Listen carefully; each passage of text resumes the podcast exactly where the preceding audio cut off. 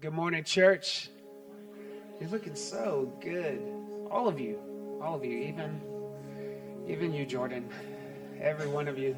I'm just I'm teasing Jordan. He had a he had a little bit of a day yesterday. Happy New Year to everyone. Happy 2022. Are you excited to be at church on the first day that we're having service on campus? Anybody happy about that? Yeah, me too.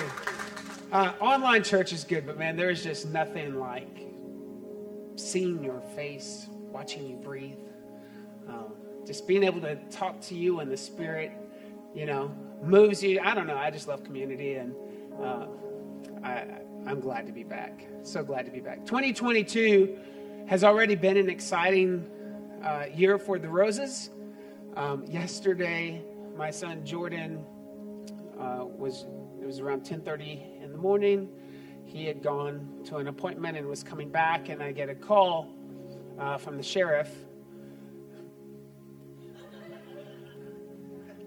And um, and uh, the lady says, "Hey, this is Sheriff so and so. Just want to let you know uh, your son is okay, but he's been in a little accident." Or she actually said a big accident. Uh, he's currently with the EMS ambulance and we're at this location if you'd like to join us. Um, anyway, it was it was drizzly and foggy yesterday in Pflugerville, at least, and Jordan was driving and he went to move over in a lane and he hydroplaned. He ended up going off the road. His truck flipped three times um, and then caught on fire. And the cops were driving in front of him actually and saw it in the rearview mirror. They turned around and came and got him out of the truck. And I'm just, uh, I'm grateful. I'm grateful today to have a Jordan to pick on. Um, God is just faithful. You know what I mean? He is so faithful. And, and, that doesn't mean that circumstances always work out the way you want them to, but God is just so faithful. I, I see Him in the good times, I see Him in the bad times. You know, our family has had our share of struggle over the past couple of years with COVID and loss and et cetera, et cetera. As all of you, I'm just grateful today that God is faithful. Amen. Father, we come before you today. I thank you so much for what you're doing in this house. Um, God, I just ask that you would help your word come alive to so many of us as we continue this series, Truth Over Trend. God, I ask that you would use me, your servant to speak the words that you've placed on my heart. You knew exactly who was going to be here. You knew exactly who was going to be watching online. God, you know exactly what we need to hear. So, God, give us ears to hear. Let our hearts be ready to receive from you today. In Jesus' name, I pray. Let the church say, Amen. Now, if you're watching online, I want you to go ahead and type in the box, I'm ready or I'm focused, or I'm staying here because I'm afraid that many of you were jamming to the worship music while you were preparing lunch, and church ain't over yet. So uh, we're all still in the building. We're not moving. I'm asking you, get your Bible ready because today's going to be a, a, great day. I'm actually pretty excited uh, about this series. I'm also excited because today we start the 30 day shred. 30 day shred. Now, if you don't know what that is, um, from Genesis all the way to Revelation, cover to cover. We are encouraging our church family to read the Bible cover to cover in 30 days. 30 days. Now, it's no small feat, it, it is a big commitment. It could take hours every day, uh, but uh, you can do it. And actually, there, there's no reasonable excuse not to. okay, so I'll see you uh, on our app if you if you want to know how to do it, I really the great thing about Carrie and I is that we don't feel bad when we do other things while it's playing in the background. So we'll listen to the audio Bible and Carrie will get ready and maybe that day's reading takes two hours. And so maybe we speed it up one and a half times speed or two times the speed, and it takes us an hour or two hours, depending on how long it is. But Carrie will be getting ready for her day, or we'll be cooking dinner, or we'll be driving. Like, if you just, if you do it incrementally, you can do this. I'm, I'm your champion here. I'm your cheerleader, okay? Listen to me. I know that no one has an extra two hours in the day. Are you, are you here? I'm talking to you, not your neighbor. I'm talking to you. I know that you don't have an extra two hours in the day. No human that has a life worth living does. I'm asking you to make time. Set it as a priority and, and couple it with something else, right? So if you drive eight hours a day, this is easy for you. You can just play it while you're driving. If you cook a lot, this is easy for you. If you if you literally do nothing and just sit on the couch and daydream all day, this should be really easy for you. You just play it in the background. In fact, I have a couple of samples. I'm going to show you what you can do if you want to. You can go to Spotify. Anyone heard of Spotify? A few of you. Anyone heard of YouTube? If you were to go on YouTube and type streetlights, all one word streetlights, audio Bible, you could listen to something that is cool, chill, hit, like this. Christ, the eternal word. In the beginning, the word already existed. The word was with God. The word was God. Could even burn some calories. beginning with God. God created everything through him, and nothing was created except through him. You hear that music? How many of you you can dig that? How many of you can dig that? Okay. That's streetlights. I've got another one. I don't listen to streetlights. It's good, but here's what I listen to. I listen to the dramatized version because I like to hear the different actors' voices. When it says Mary said, I want to hear a female. You know what I mean? And so it's got actors for everything. And this is, this is easy.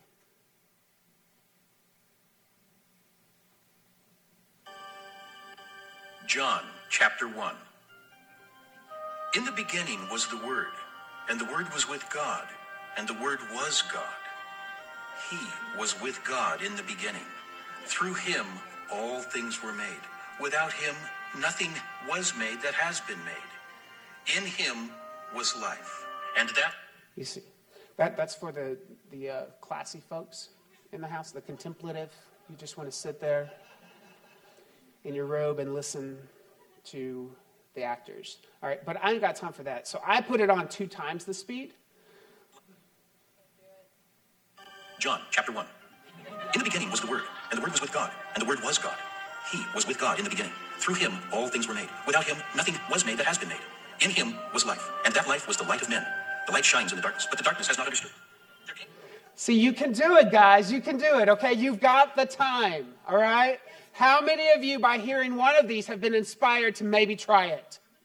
Okay, good, good. There's a lot of you in the room. I'm so proud. Now, listen, it's all great. Genesis and Exodus is fun, but then you hit Leviticus.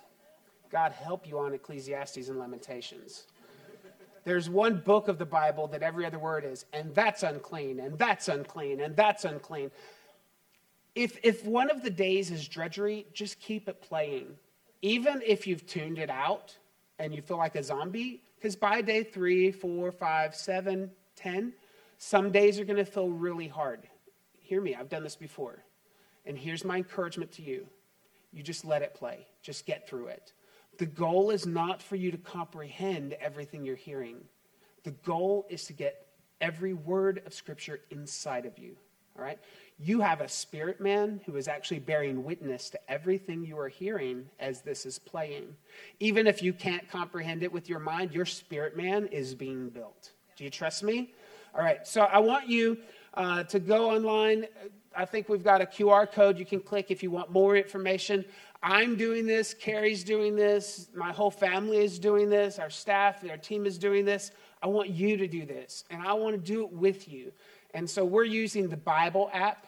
It's a handy little app on your phone. They have a plan, and you go to the plan section, type in 30 day shred, and that's where you can find it. Now, we get to even do this together. If you go to the church Facebook page, our social media, you'll see the direct link that I'm leading. So we get to do it together and encourage one another and know we're all on track. All right? And enough about that. We'll come back. I'll check in with you on Sunday. You're going to be, on Sunday, you're going to be super excited and pumped about what the Lord has done in your life in these seven days. I guarantee it. I guarantee it. Now, uh, if you get behind, just catch up or skip a day to get back on track. Like it, This is literally a guilt free, shame free environment, okay? I don't want you to not come to church next Sunday because you're not caught up. All right? I'm not to, it's not that kind of group. We're not an accountability group. I'm not to push you in the corner and get in your face. All right? Do what you can do. We'll celebrate it all. All right? We're in a series called Truth Over Trend that I'm really quite excited about. I started it last week on video, and uh, I'm excited about today. Today, I'm just to talk to you for a bit. I'm going to finish up last week's sermon, and then I'm going to slide into next week's sermon. So you're getting two sermons in one, but only in 29 minutes today, okay? I hope. Uh, we're going to do the best that we can.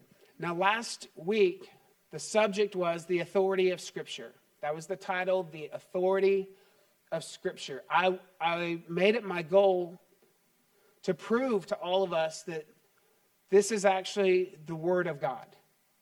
This is not a historical document. This is not man's interpretation of God. This is God's revealed Word to us. If you didn't hear the sermon last week, you can catch it online or scroll through our Facebook Lives, whatever. But you really need to sit down, absorb it. It's a maybe last week was a bit dry. I, th- I thought it was good as well. It's really good. We've got one in the house saying it was good. Can I get two? Okay, two or three witnesses now have said it was decent.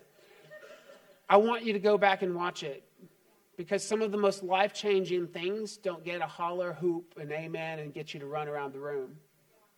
Some of the most life changing things are those sermons that let your roots grow really deep. And that happened last week.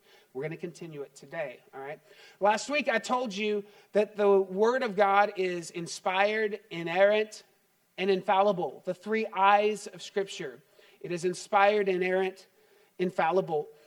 And there were reasons that we can trust the Bible is true. And I gave you the first reason I won't go into today. You can watch it. It's archaeology archaeology.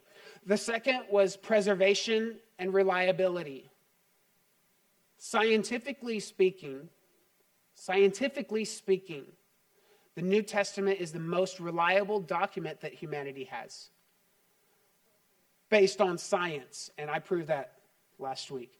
Uh, the third reason that we can trust the Bible is true is extra biblical historians. There are historians outside of the writers of Scripture that back up this story that Jesus was here, he performed miracles, he was crucified, and created a stir in his resurrection. All right, so there are secular people, people who had no dog in the fight. It didn't benefit them to corroborate the story of Jesus. We have that on some of the most renowned historians of all time Josephus and Tacitus, renowned historians will let us know that the scripture is true. All right?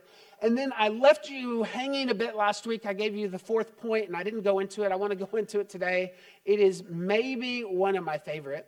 Uh, the reasons we know that scripture is true is its prophetic record.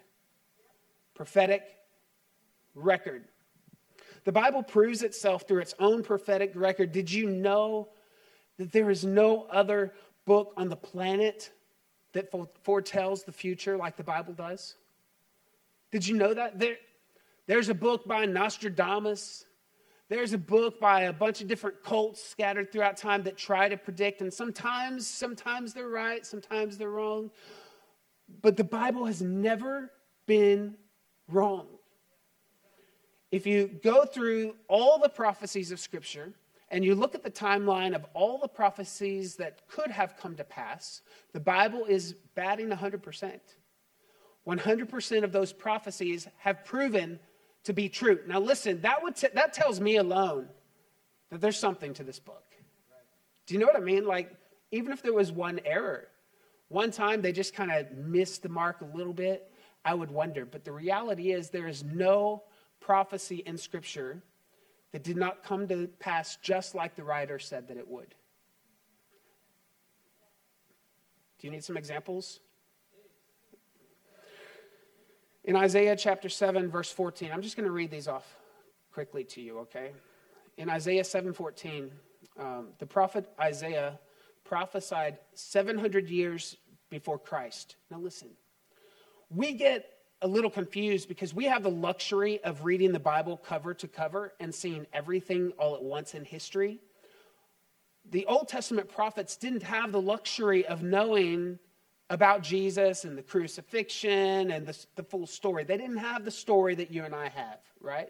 So when they prophesy something in the Old Testament and it actually is fulfilled almost word for word in the New Testament, that's kind of a big deal, right? In Isaiah 7:14, um, Isaiah prophesied that Jesus would be born in the city of Bethlehem of a virgin.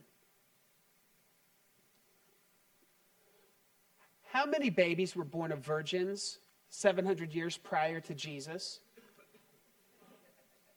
Not many. So the fact that he would even dare prophesy, could you imagine being Isaiah and saying, Well, are you, you sure you want me to write this down?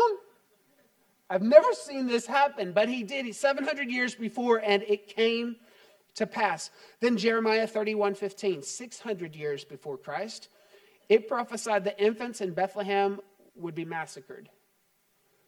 When Jesus was born, were infants in Bethlehem massacred?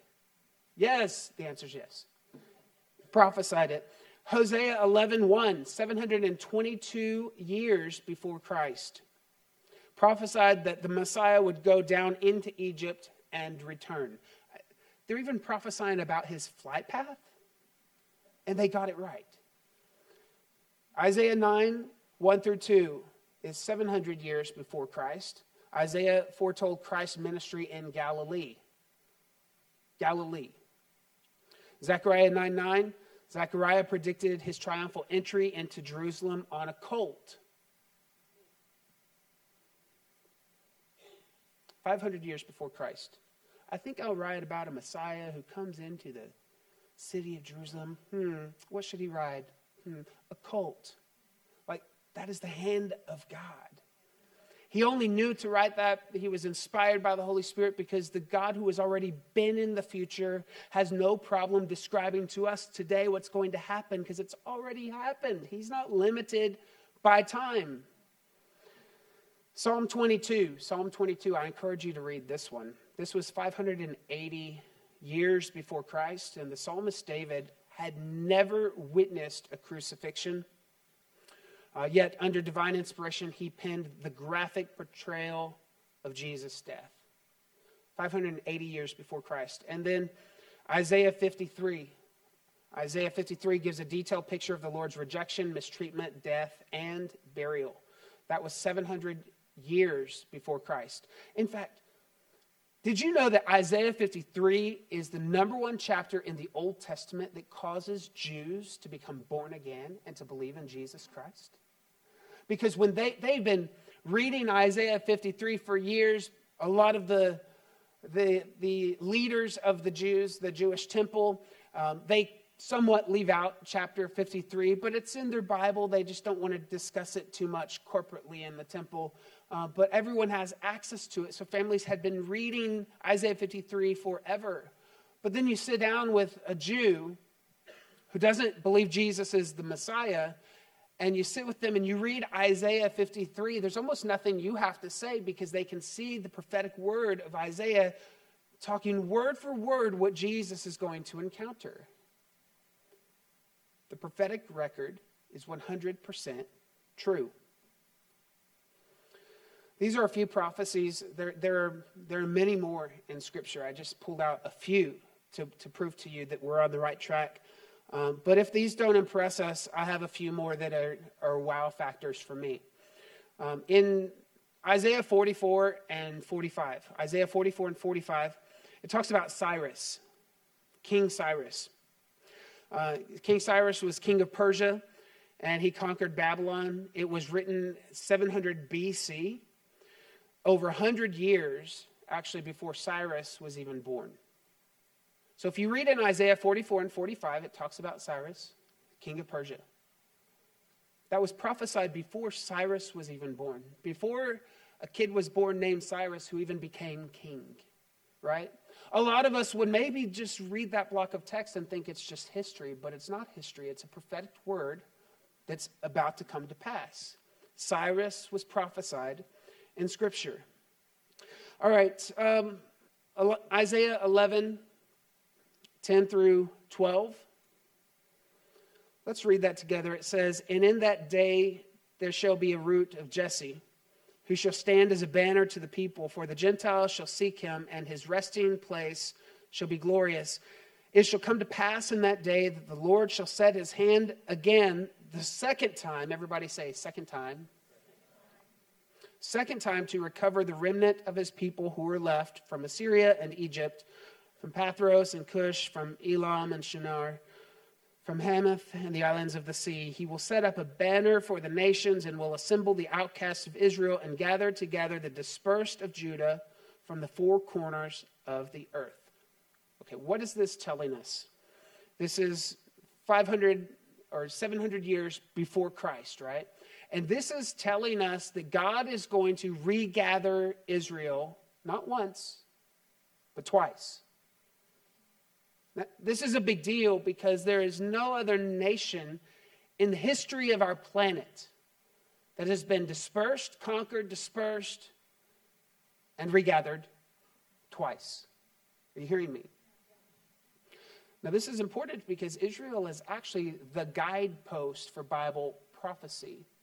If you believe nothing else that we've talked about with archaeology, with the extra biblical uh, historians, with any, any of the other prophecies that I've shared, just look at Israel. Israel is the size of New Jersey. New Jersey. And the Bible prophesies that it's going to be the center of our world.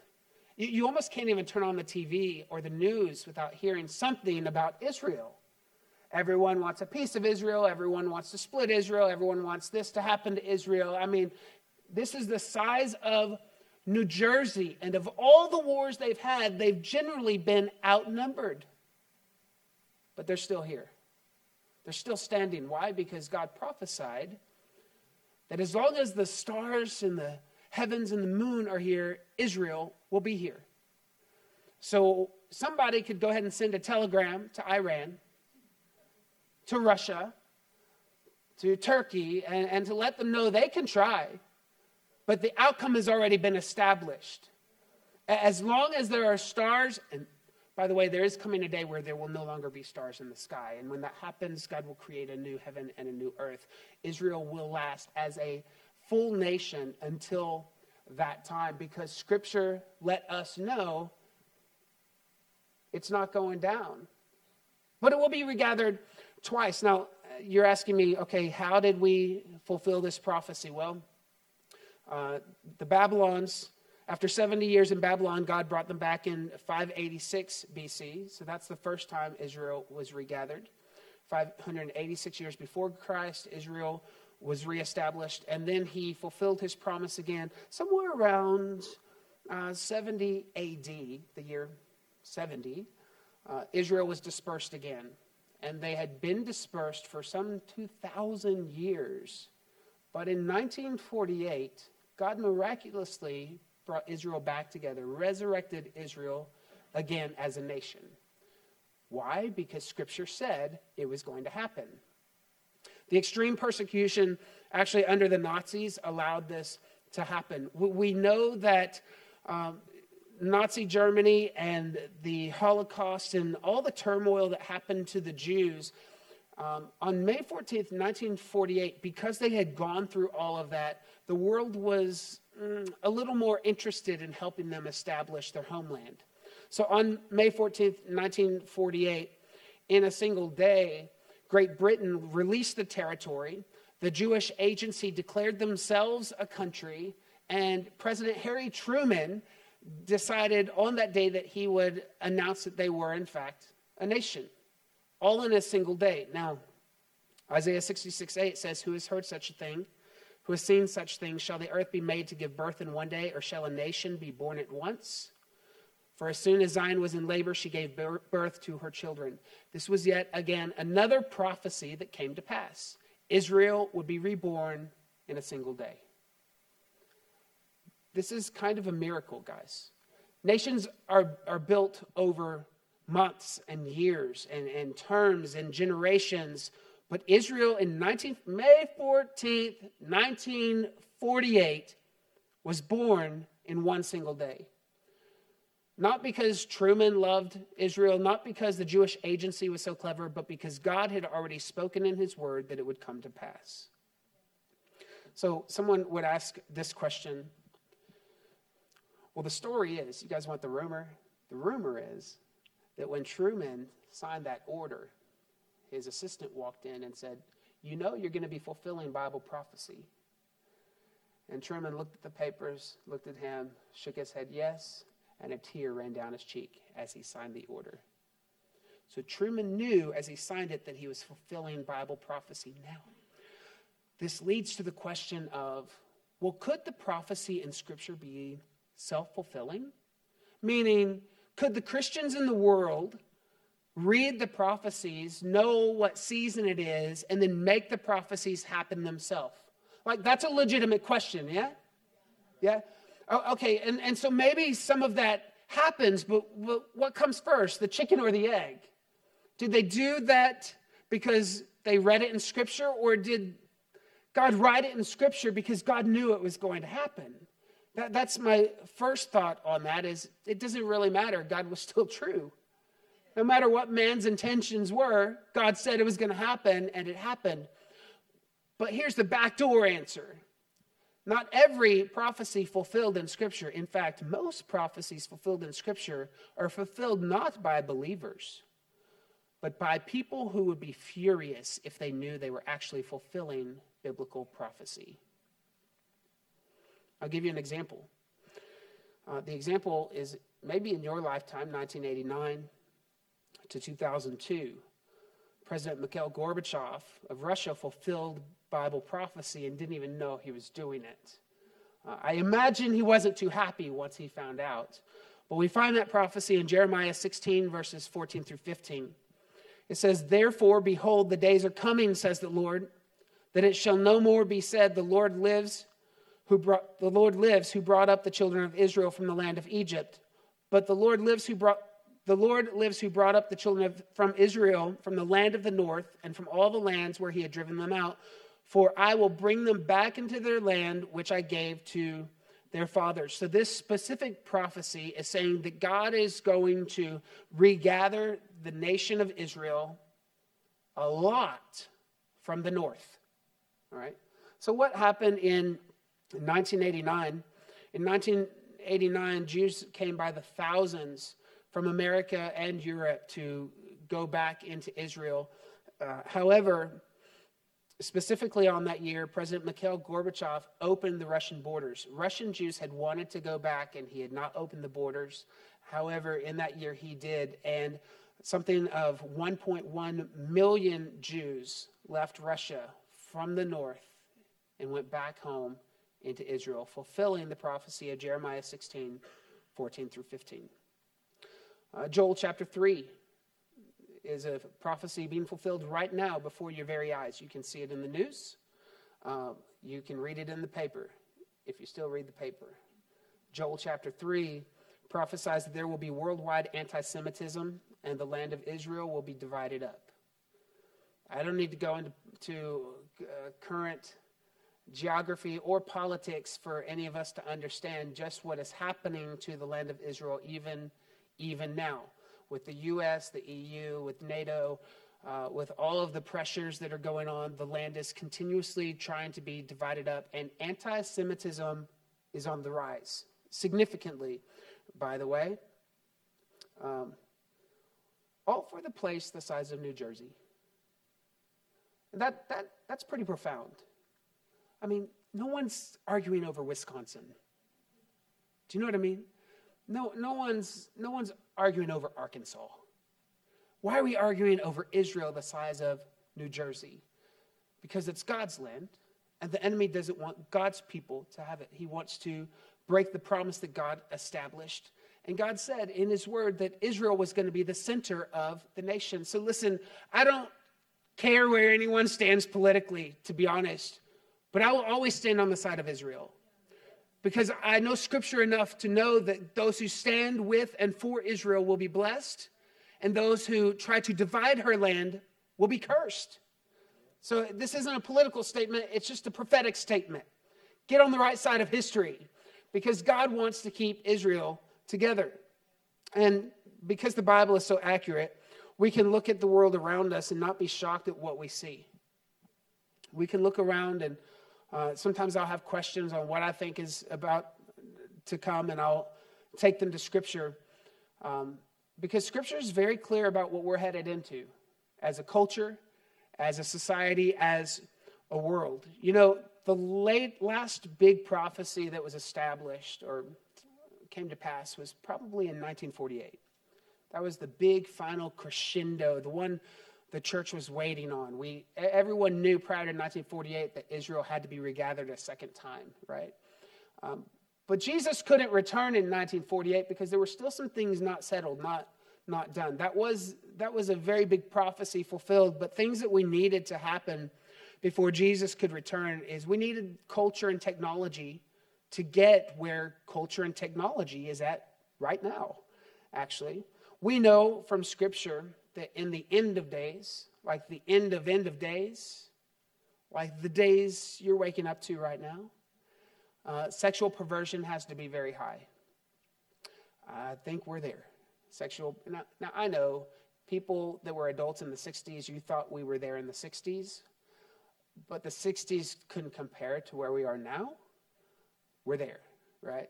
Um, sexual perversion. Another thing that had to happen is corruption of the flesh. Um, we, we've never really seen that until now. The flesh is being corrupted. The thing that God had ordained, even if you look at marriage and male and female, there's corruption of what we call flesh. Like uh, the world doesn't even know what is a male or a female anymore. The enemy has allowed our platforms to corrupt flesh God has already established in Scripture. The reality is, it doesn't matter what I think. It doesn't even matter what you think. It doesn't matter what our experience is. It only matters what the Word of God says. We, are seeing corruption of flesh like never before. Uh, we also needed the ability to stream live television worldwide. I don't know when that technology came about, but we're there. Uh, you yourself can stream worldwide on your phone.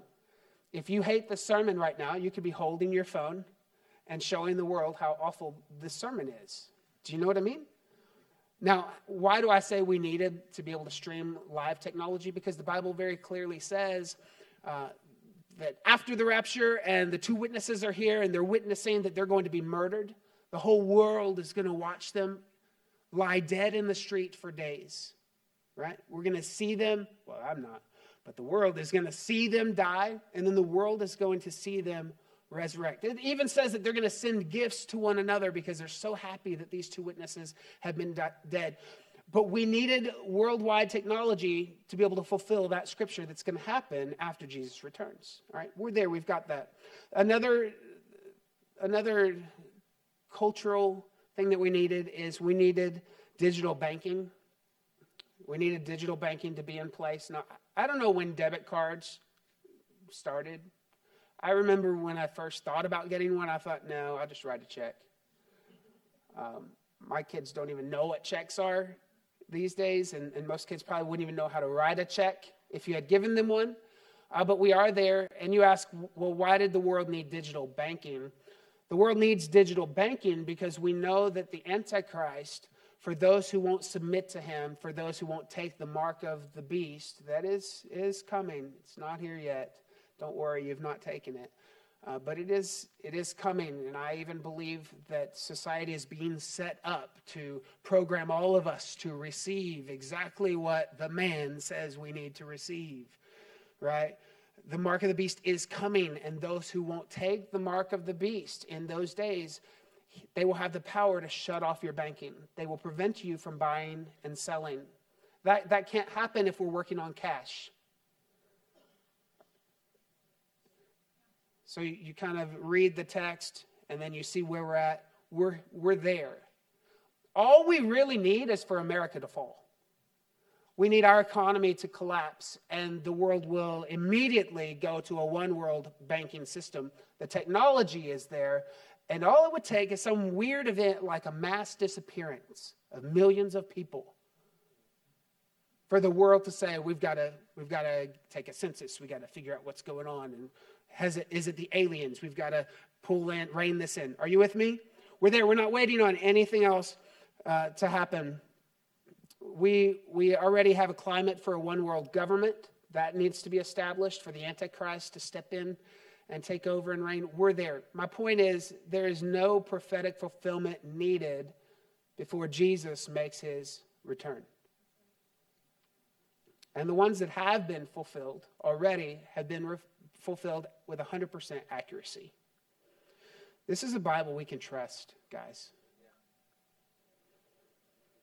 I, I know some of us have, I'm going to go a few minutes over today. Is that all right? Can I go? Thanks. Some of us have the Bible sitting there for a rainy day when we, you know, maybe we don't want to get our fireplace dirty, so we put a fire on the TV, you know, the, with the jazz music. And maybe it's drizzly and rainy, so we curl up with uh, Song of Solomon or Psalms or Proverbs. But the Bible is actually more than just easy reading, it, it tells you your future. It tells us what's going to happen in the world. This word will allow you to not stress out when you see the world falling apart. When you see Russia, Iran, and Turkey all conspiring together, supporting one another's arsenal of weapons, talking about invading. I mean, what I don't know what's happening tomorrow on the 10th. There's some kind of NATO ultimatum. Like, could World War III happen this week? No, because Scripture doesn't show it happening yet. So you don't need to worry about what's going to happen tomorrow. But if you know Scripture, you can rest in these things. If you know Scripture, you, you cannot be dismayed when you Everywhere you go around town, you just see examples of sin, sin, sin, sin, sin, and you think, what is this world coming to? And you, you ask your spouse, are, are we living on a different planet? Know, I don't know if that's happened to you. It's happened in our home. Like, this is in the past 12 months to two years, our society has significantly deteriorated. But the Bible said that it would. We're actually, there, there's nothing that we need to worry about. This is not catching God by surprise. And, and listen, you can, you can read the Bible, but an inerrant scripture in the hands of an irresponsible reader is going to create an interpretation that's filled with error. The Bible can be perfect all day long. But if you don't know how to read it, you're not getting the benefit from it. Now, I'll tell you, the Bible's not an enigma. It's not like a secret handshake that you got to get into the club to understand it. Um, I'm not trying to tell you it's impossible to understand without you know, knowing all of those secrets, but it does require some careful consideration and responsible interpretation. And I, I think it's time that believers know how to handle the Word of God because there actually may come a day soon where there's not a YouTube for you to see what preacher Jimmy Joe Jackson thinks about that verse. There, there may not be technology where you can text your pastor or your spiritual mentor or your leader and ask what's coming next. What, is, what does God think about what's going on right now? We as believers need to know how to rightly divide the Word of God with careful consideration. Do, do you know what the biggest threat to the first century church was? The biggest threat, like the thing that almost took out the first church. When I say the first church, I'm saying Jesus died, went to heaven, rose again, went to heaven, and then here are these disciples and they're building churches. Do you know the number one threat that they faced? I'm sorry? They weren't allowed to gather? No, that wasn't. But I want to make some jokes about that later. Remember, remind me. no, it's not about them being able to gather. What? false doctrine. It wasn't the persecution. Like all of the disciples, except for John, died by various means of crucifixion, and persecution was not the biggest threat to the first church. It was false doctrine. It is important for you and I. Now, listen, if you're new to Jesus and you don't even, you, you thought the book of Job was how to get a job, it is okay. I'm not here to make you feel bad at all. I'm here for us to try to challenge one another to grow beyond eating the milk, drinking the milk, or eating the, you know, the mac and cheese that you, you've been getting, relying on on a Sunday morning. The Bible goes deeper than a Sunday morning sermon. It really does. But don't feel any shame if you don't know how to read it. I'm going to help you. I'm going to help you today and next week and the week after. I'm going to give you some very real tools that will help you understand how to read the Word. Listen, it doesn't take a genius to read the Word of God, it doesn't take a superstar to make a big impact on the world for Jesus. Some of you are thinking, well, I'll just leave that for someone else. I'll just I'll just let my husband take care of that and he can just kind of tell me what he thinks. Or I'll let my wife take care of that. She's really the world changer and I'll just let her feed me that information later. No, God is calling you. The church has never been made up of a bunch of special, wonderful, elegant people. It's been made up of people just like you. I'm not saying you're not wonderful, but like you. The Apostle Paul, good grief, who wrote most of the New Testament. Do you know the failures that he had? He established a church in Corinth that sucked. It was awful. It was so bad. In fact, in chapter 11, he says, It's actually better if you don't meet. yeah, God can use you too. And I'm going to help you. All right, before we go, I want to I just want to show you I'm not going to teach you how to read the Bible. I'll do that next week. Next week, I want you to come with your notepads and your pens and your real Bible, not your technology Bible, your real Bible. It makes a difference when studying Scripture. Your phone Bible is, is fine for the 30 day shred. It is fine for, you know, if, if the pastor just wants to say a verse or two in a sermon. But to read the Word of God, you need a physical copy of the Bible. If you don't have one, Sherry Bro will buy you one. Okay? I'm just kidding. We, we even have some extras. I'm sure a lot of people who don't even go here anymore have left their Bibles and are lost and found. We'll put them to good use okay bring your bible next week but before before i let you go can i just tell you share with you a few scriptures that are often misinterpreted can i give you some of the most misinterpreted scriptures all right is that all right all right um, this one's kind of fun because it comes from a song an old worship song a praise song songwriters notoriously mistranslate, misinterpret scripture. I, think they just sit there and they read the Bible and they're like, oh, well, that would sound good with the melody. You know what I mean? And so we worked really hard at the exchange for all of our songs to be biblically sound. Uh, but there's this one song, you may have heard it. I'm going to read the verse first and see if you recognize it. Joel chapter 2, verse 1. It says, Blow the trumpet in Zion and sound an alarm in my holy mountain. Let all the inhabitants of the land tremble, for the day of the Lord is coming, for it is at hand. All right.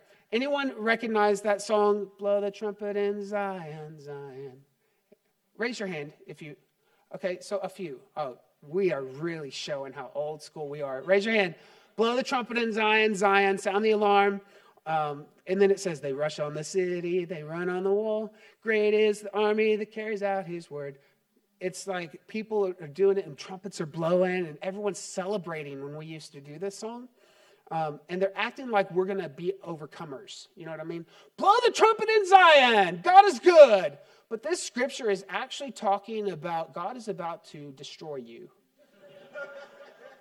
Blow the trumpet, sound the alarm. If you don't repent, I'm going to send the enemy to take over your possessions. That's what that's what the scripture is talking about. You know what I mean? So every time I see the old school people singing that, blow the trumpet in Zion, I just imagine them saying, Come and kill us, God, we're so happy. We don't care, let us die right now. You know, I mean, that's what the verse is saying, you know? You got to interpret scripture right. Um, Joel chapter 3, verse 10 is another one. It says, Beat your plowshares into swords and your pruning hooks into spears. Let the weak say, I am strong. Anyone hear that? Let the weak. And we just cry as we sing that. Let the weak say, I am strong. What that verse, you know, it's not saying you're weak. Come on, you can do this. Let the weak say you're strong. It's not saying that at all. That's actually God telling them, Go ahead, say you're strong. I know you're weak. I'm about to kill you. That's what the verse in context is saying. God is saying, let the weak say they're strong. I'll prove otherwise.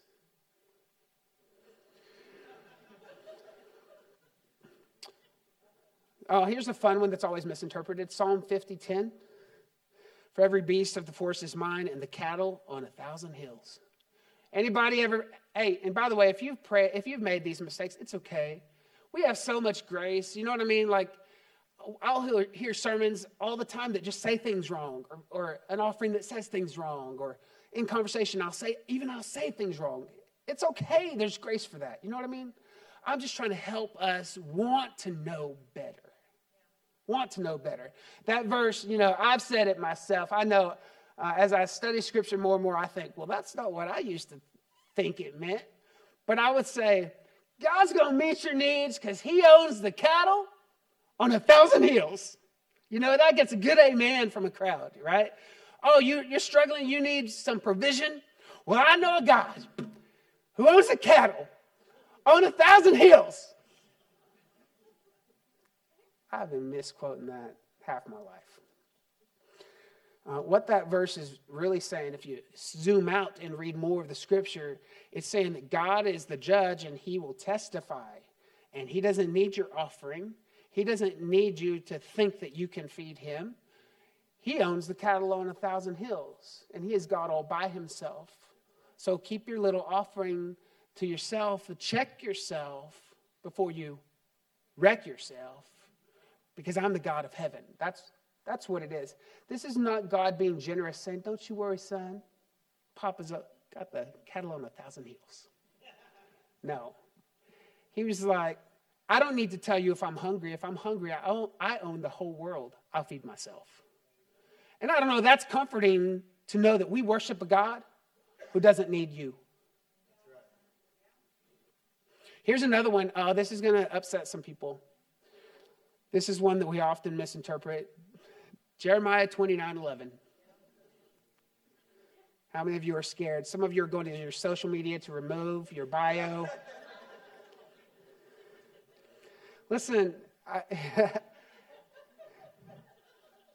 I don't want to run some of these for you, but you need to know. You need to know. Um,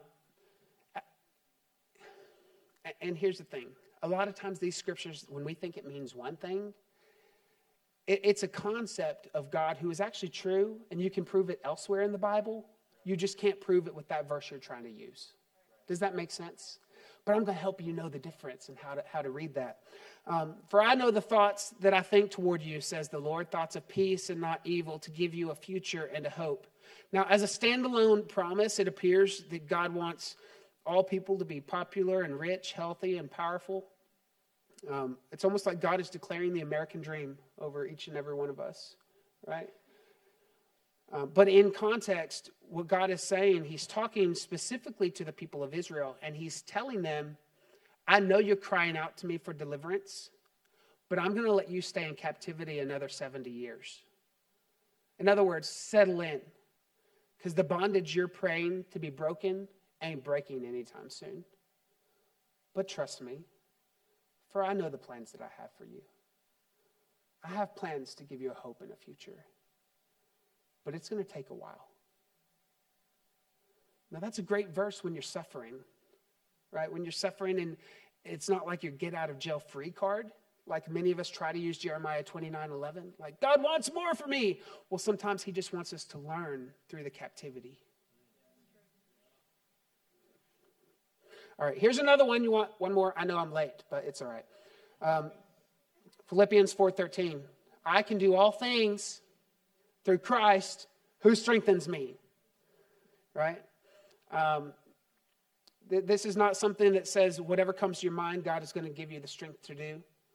Like, you know, if you're four foot four, God is probably not going to give you the strength to dunk a basketball. You know what I mean? May- maybe, maybe, but it may not be from God. It may be from your genes. It may be from your practice. There are probably some things that God is not going to supernaturally empower you to do, right? And I know some of us lie to our kids all the time and we say, you can be whatever you want to be. That ain't true. It's just not true. I'm sorry. It's not true. Not every child is, can be a brain surgeon.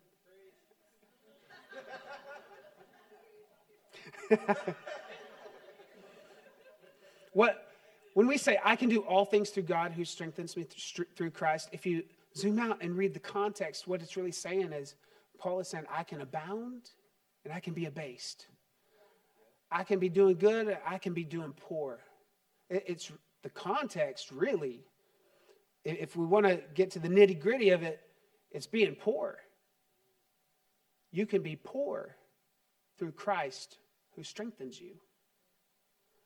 You can suffer through Christ who strengthens you. But that doesn't sell books.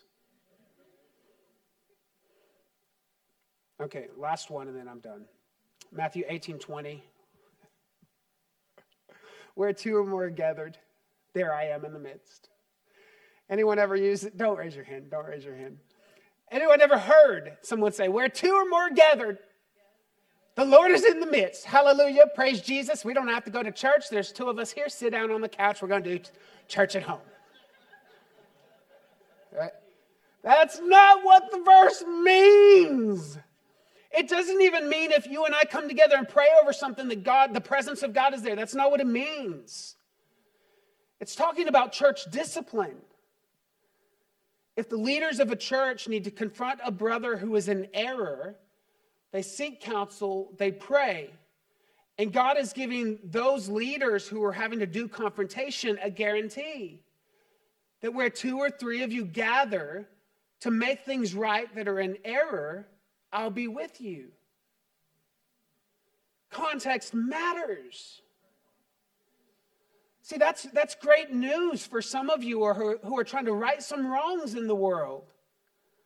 But we've been misappropriating it as if just you and me can get the presence here.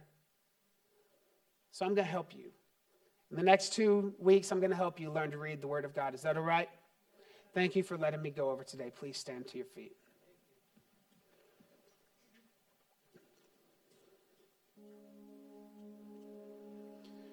Today we begin the shred.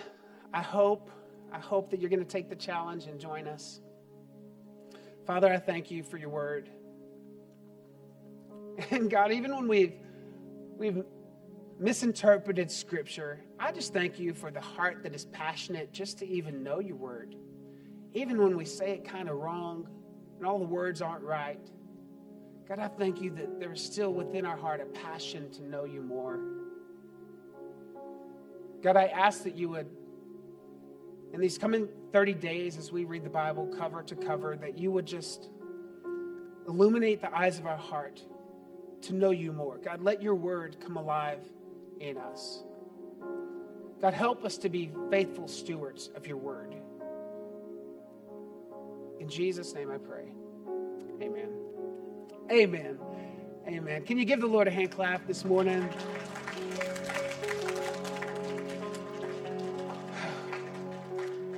Now that you've been the church, go be the church. Take what you received in here and go give it to someone out there. I'll see you next Sunday, 10:30 a.m. or this Wednesday, 6:30 p.m. God bless you. We love you.